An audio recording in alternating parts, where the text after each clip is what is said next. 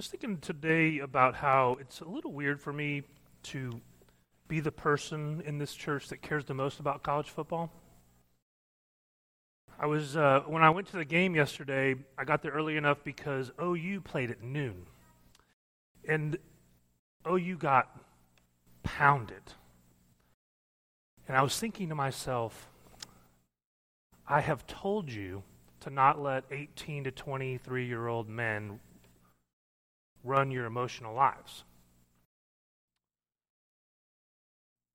And uh, I was failing personally in that.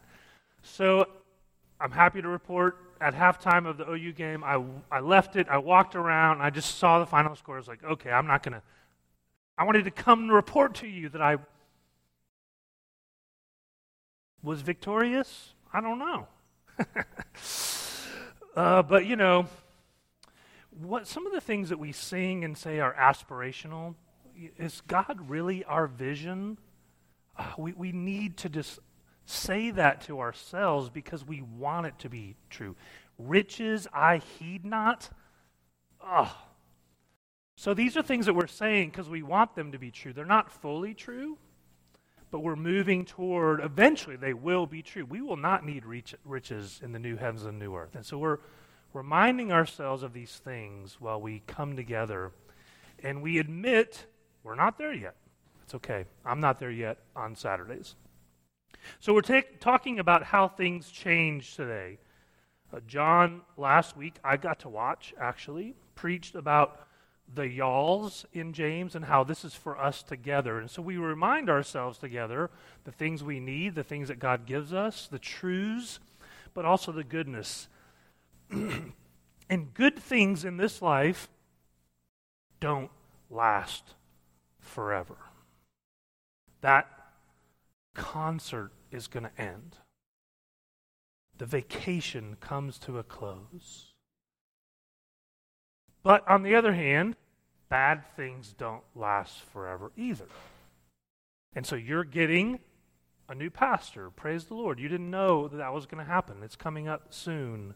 I often think about, I may have mentioned this before, the RUF internship. RUF is our denominational campus ministry, which I did for 10 years. And in, in our system, no one from the campus they graduate from can stay and be an intern. So you get placed somewhere.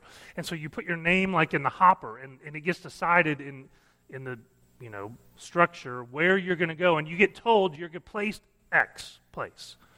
So I had one of my female interns came from the University of Texas. And when she found out she got placed at the University of Oklahoma, she cried. It was like the worst news she ever got.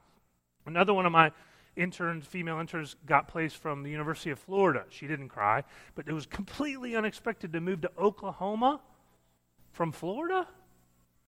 Both of those women met their husbands at the University of Oklahoma, who were grad students. And so that decision to move changed their lives, right? Now, those are big ones. Another big one, you know Joni Eareckson Tada, right? She's from Baltimore. I don't know if you knew that. And she, if you don't know, she's got to be 75 now or so. When she was 14 or 15, dove into a lake and broke her neck has been a paraplegic for 60 plus years. But that, that moment changed her life. She still had a beautiful, great life. None of us would wish that on her. But what a picture of beauty and grace and strength and resolve and trusting in the Lord. So they can be big ones, but they can be little tiny ones, right? Um, I was with my friends, my high school friends, on Monday night in Ozark, Missouri and one of them said, "You want to go to the lake tomorrow?" Well, no big deal, but that change that was a change of not what I expected. So so what is going to happen to you this week? The next 5 years, the next 10 years? What are your plans? What are your desires? what is your direction? What are your dreams? And James is is coming to us resetting our framework because faith works. faith isn't just something that we have out there in our back pocket. We just pull out every once in a while on Sundays. James is reminding us over and over again that, that believing in and following Jesus as our Lord and Savior matters in what we do, in what we think, and how we act, like the fruit of the Spirit. It takes wisdom as we work it out together in big and small things. And this text is really about the everyday matters. How we plan our schedules. Remember Franklin day planners? We all had our day day timers. When I when I joined RUF in 2001, I bought a Dell Axim. It, it's a PDA, not the PDA you normally think of. A uh, it, it, was uh, called a personal digital assistant. And I thought every time I had a, a, thing, I would get my PDA out and put it in there, and then whenever I wanted to know, but yeah, I didn't do that. I just had it. It sat on my desk. I went back to my day timer. So, so what's in your phone? Now it's a lot easier, right? Siri, make an appointment. So, what's in it? What are we thinking we're going to do this week, this year, the rest of the year? So, here, here, point one. Point one is we all sin. We know that. So in 417, James writes So whoever knows the right thing to do and fails to do it, for him and her, it is sin.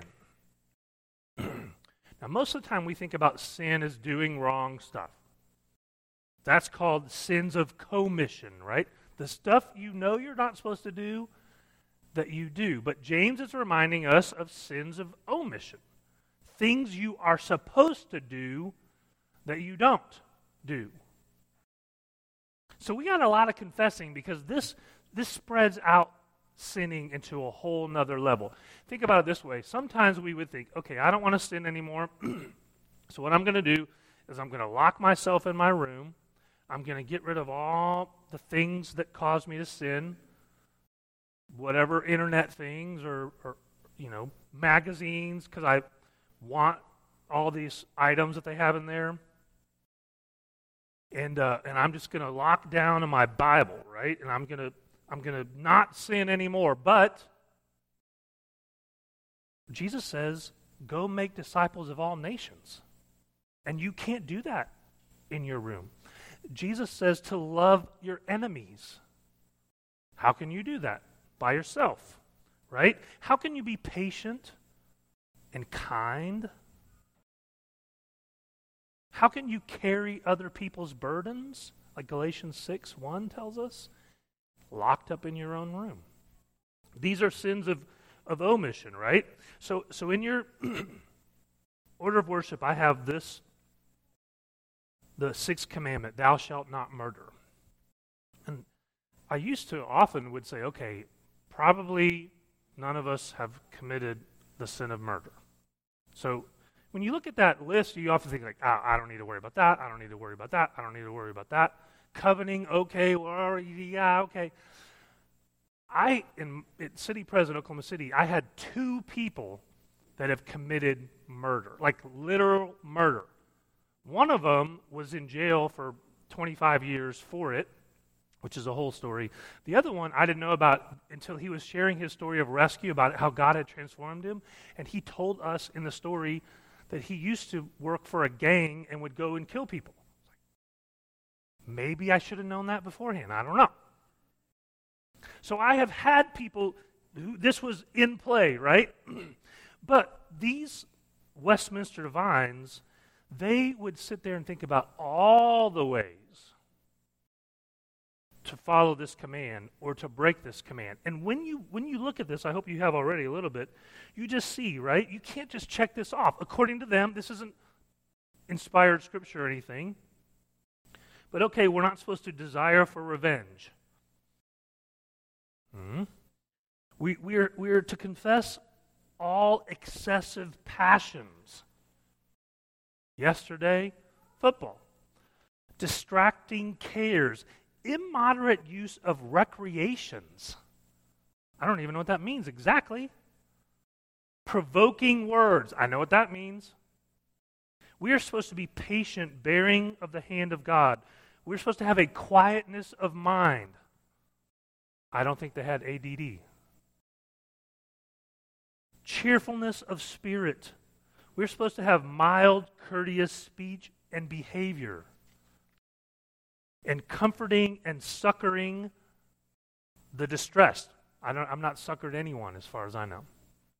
So, so my only point is when you stop to think about all that's required if we are to truly follow the Lord and not commit sins of commission or omission, even in our book right here, protect and defend and help orphans and widows in chapter 1 and the poor in chapter 2. How are we doing?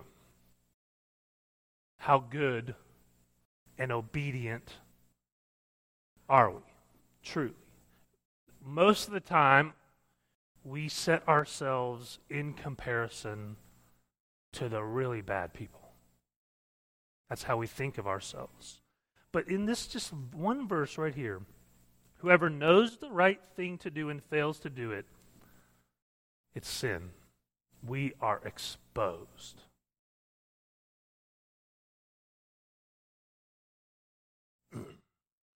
Point one, we all sin. Point two, we all forget God. This is the making plans part, okay? so uh, come now, you who say today or tomorrow we will go into such and such town and spend a year there and, and trade and make profit. Yet you don't know what tomorrow will bring. What is your life? For you are a mist that appears for a little while and then vanishes.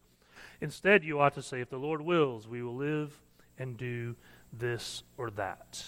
Where you go, what you do, how you make money, what's wrong with that? It's not the planner, not the Dell Axim. You can't blame that. It, it's the planner, you, the one who's making the plans. So, but I don't want you to think James's solution isn't to say, okay, just don't tell anybody what you're doing. Don't make plans. Some people have that approach to life. It's the attitude, if the Lord wills, because we leave God out of our plans. We just leave him out of the whole picture, right? We're saying, this is my time, my location, my duration, my enterprise, my goal. And so we assume lordship over our own lives, forgetting God completely, saying, I am in control. My plan is the best. And when that plan gets thwarted, we get angry, upset, depressed, and we forget because we lose perspective, right? St. Augustine said, Any day out of the pains of hell is a good day for you. It's all of grace. Do I deserve this life? So often we ask, why is there evil in the world? But we really could ask, why is there any good, any beauty in the world? Everything we have has been given by God. James tells us that. Any good thing in James 1 17. And we believe the Invictus poem. Inspiring, inspiring. You know it. I'm the master of my fate and the captive of my soul. And we ingest that. We want that to be true. And it's true that you have choices, you have agency, and you affect the world. But remember, you didn't choose a lot of fundamental things in your life your parents, your birth order, your gender. But we all know you really can't change it, right? I mean, you just really can't. It was given to you. And then your eye color, your height, there are things that you can change and there are things that you can't. And so the, the better poem that Invictus is Adelaide Pollard, have thine own way, Lord. Have thine own way. You are the potter, and I am the clay. Mold me and make me after thy will, while I am waiting, yielded and still.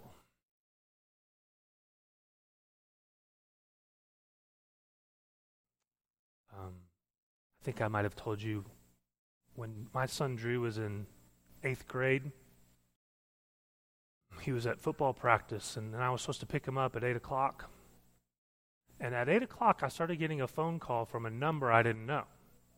And I never answer the phone from numbers I don't know because a lot of people have my phone number, and all you have to do is leave a message. This is for all of you. Leave a message, leave a text. But until then, I'm not going to call you back. I'll, I will call you back. this person didn't do either one of those things. I don't know why. But I kept on getting this same recurring phone number. And I was like, it became a, a, a will. Like, okay, I don't know why you're doing this, but I'm not going to answer. And every time it'd be, dude, all you got to do is leave a message. I'm not, I'm not answering it. I'm talking to the phone, of course, right? And after an hour, I was like, this person is very persistent. I'm also persistent, but I'm also now interested. It was Drew's football coach. I had forgotten him for an hour. Till 9 p.m. Now, of course, in my opinion, is why didn't you leave a message? I don't know. It's your fault. Uh, honestly, it's your fault, not mine. But nobody likes to be forgotten. You don't like to be forgotten. Think about when you didn't get invited to the event, the party or nobody liked your whatever. You didn't get any reviews. Like, it's one thing to get bad reviews, to just be ignored. Feel irrelevant. And it turns out God doesn't like to be forgotten.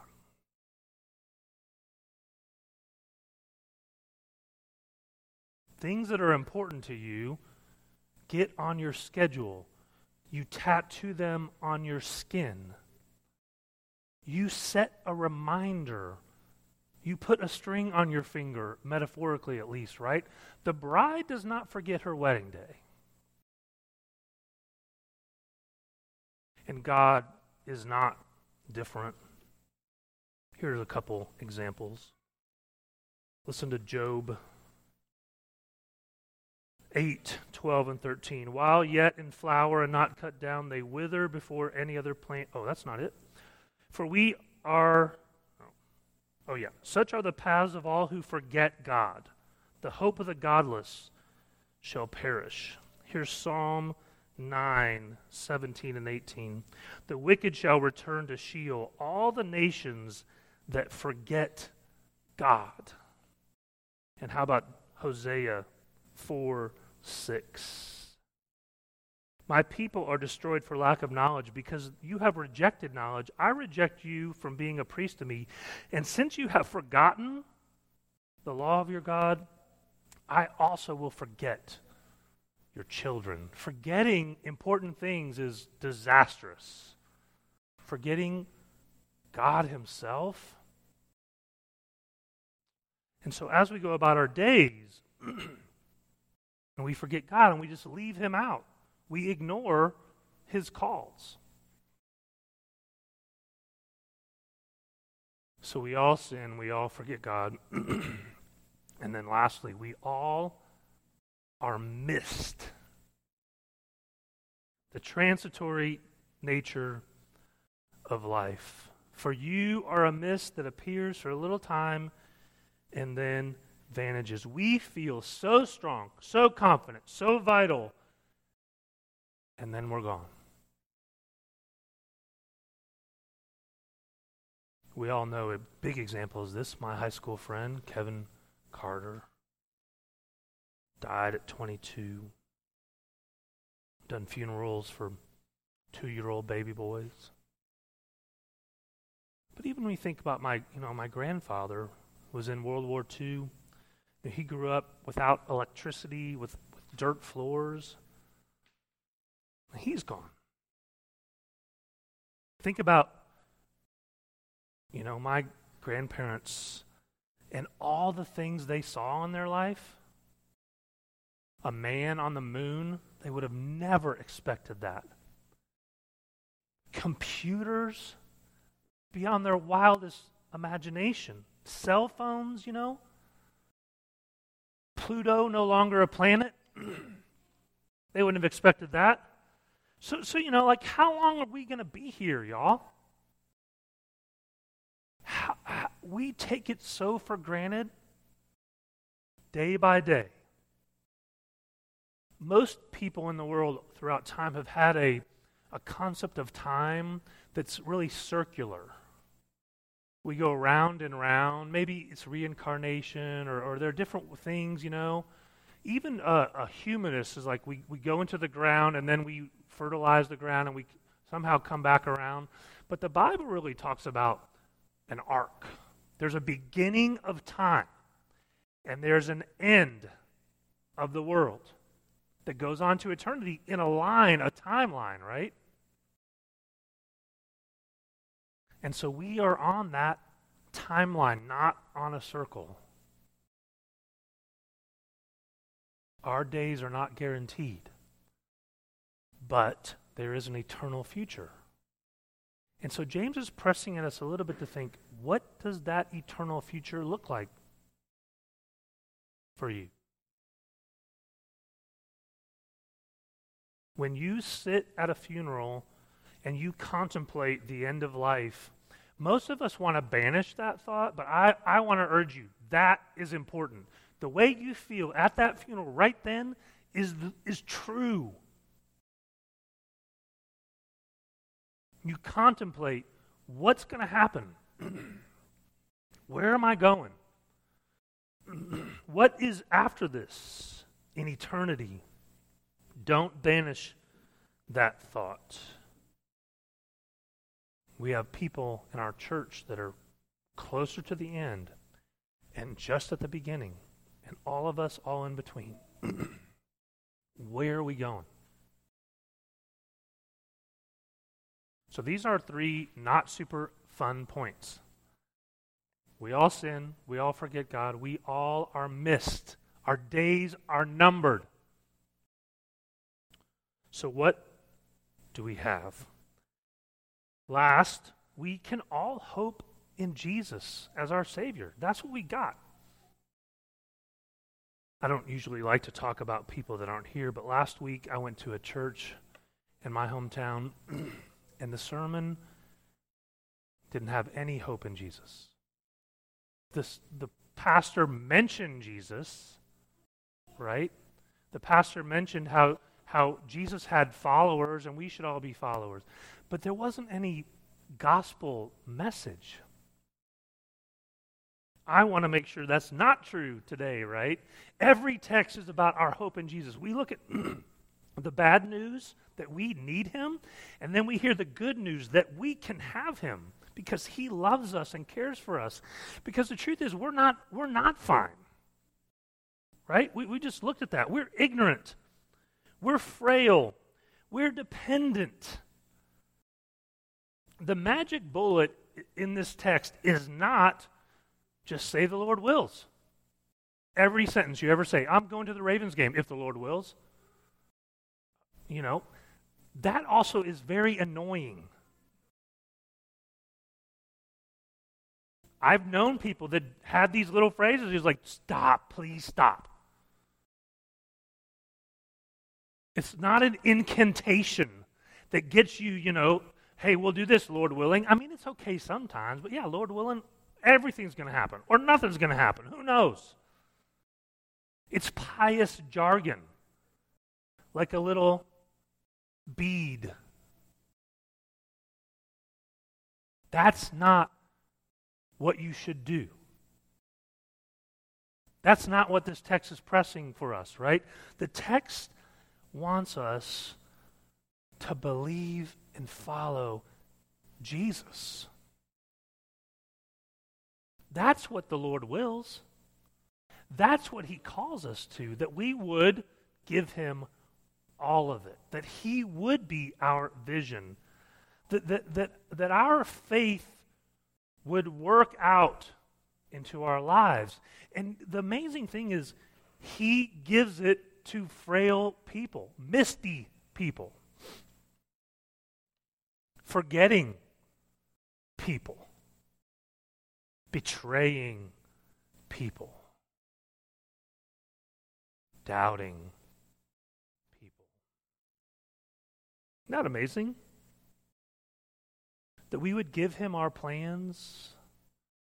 It's okay to want to get into first grade, second grade, you know, like that's good. We want we don't want you to be stuck in third grade forever. It's okay to want to graduate or get a car or get married or have kids or not, or go to law school or grad school or med school or go overseas or get an internship or a new job. We hold these all to the Lord, right? Like Abraham and Isaac. We, we take them to the altar and say, okay, I don't get this, Lord, but here you go. sometimes He takes it and sometimes He gives it. That's our posture, though, open handed to our plans, to our lives, to our affections.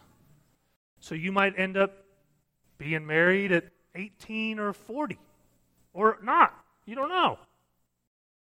You might have no kids, you might have seven. You might bomb the entrance exam or, or get passed over for a promotion. But what we say is, we've already said it today, your will be done on earth as it is in heaven. Now, that's one of those things. Like, you know, when I said I don't want to let these football players take over my. That's another one. Your will be done, Lord. Really? Do I mean it?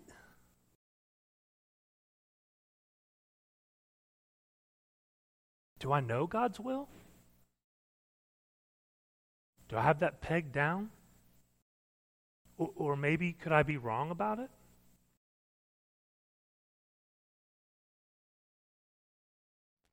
What are my weaknesses and blind spots? What wrong desires do I have?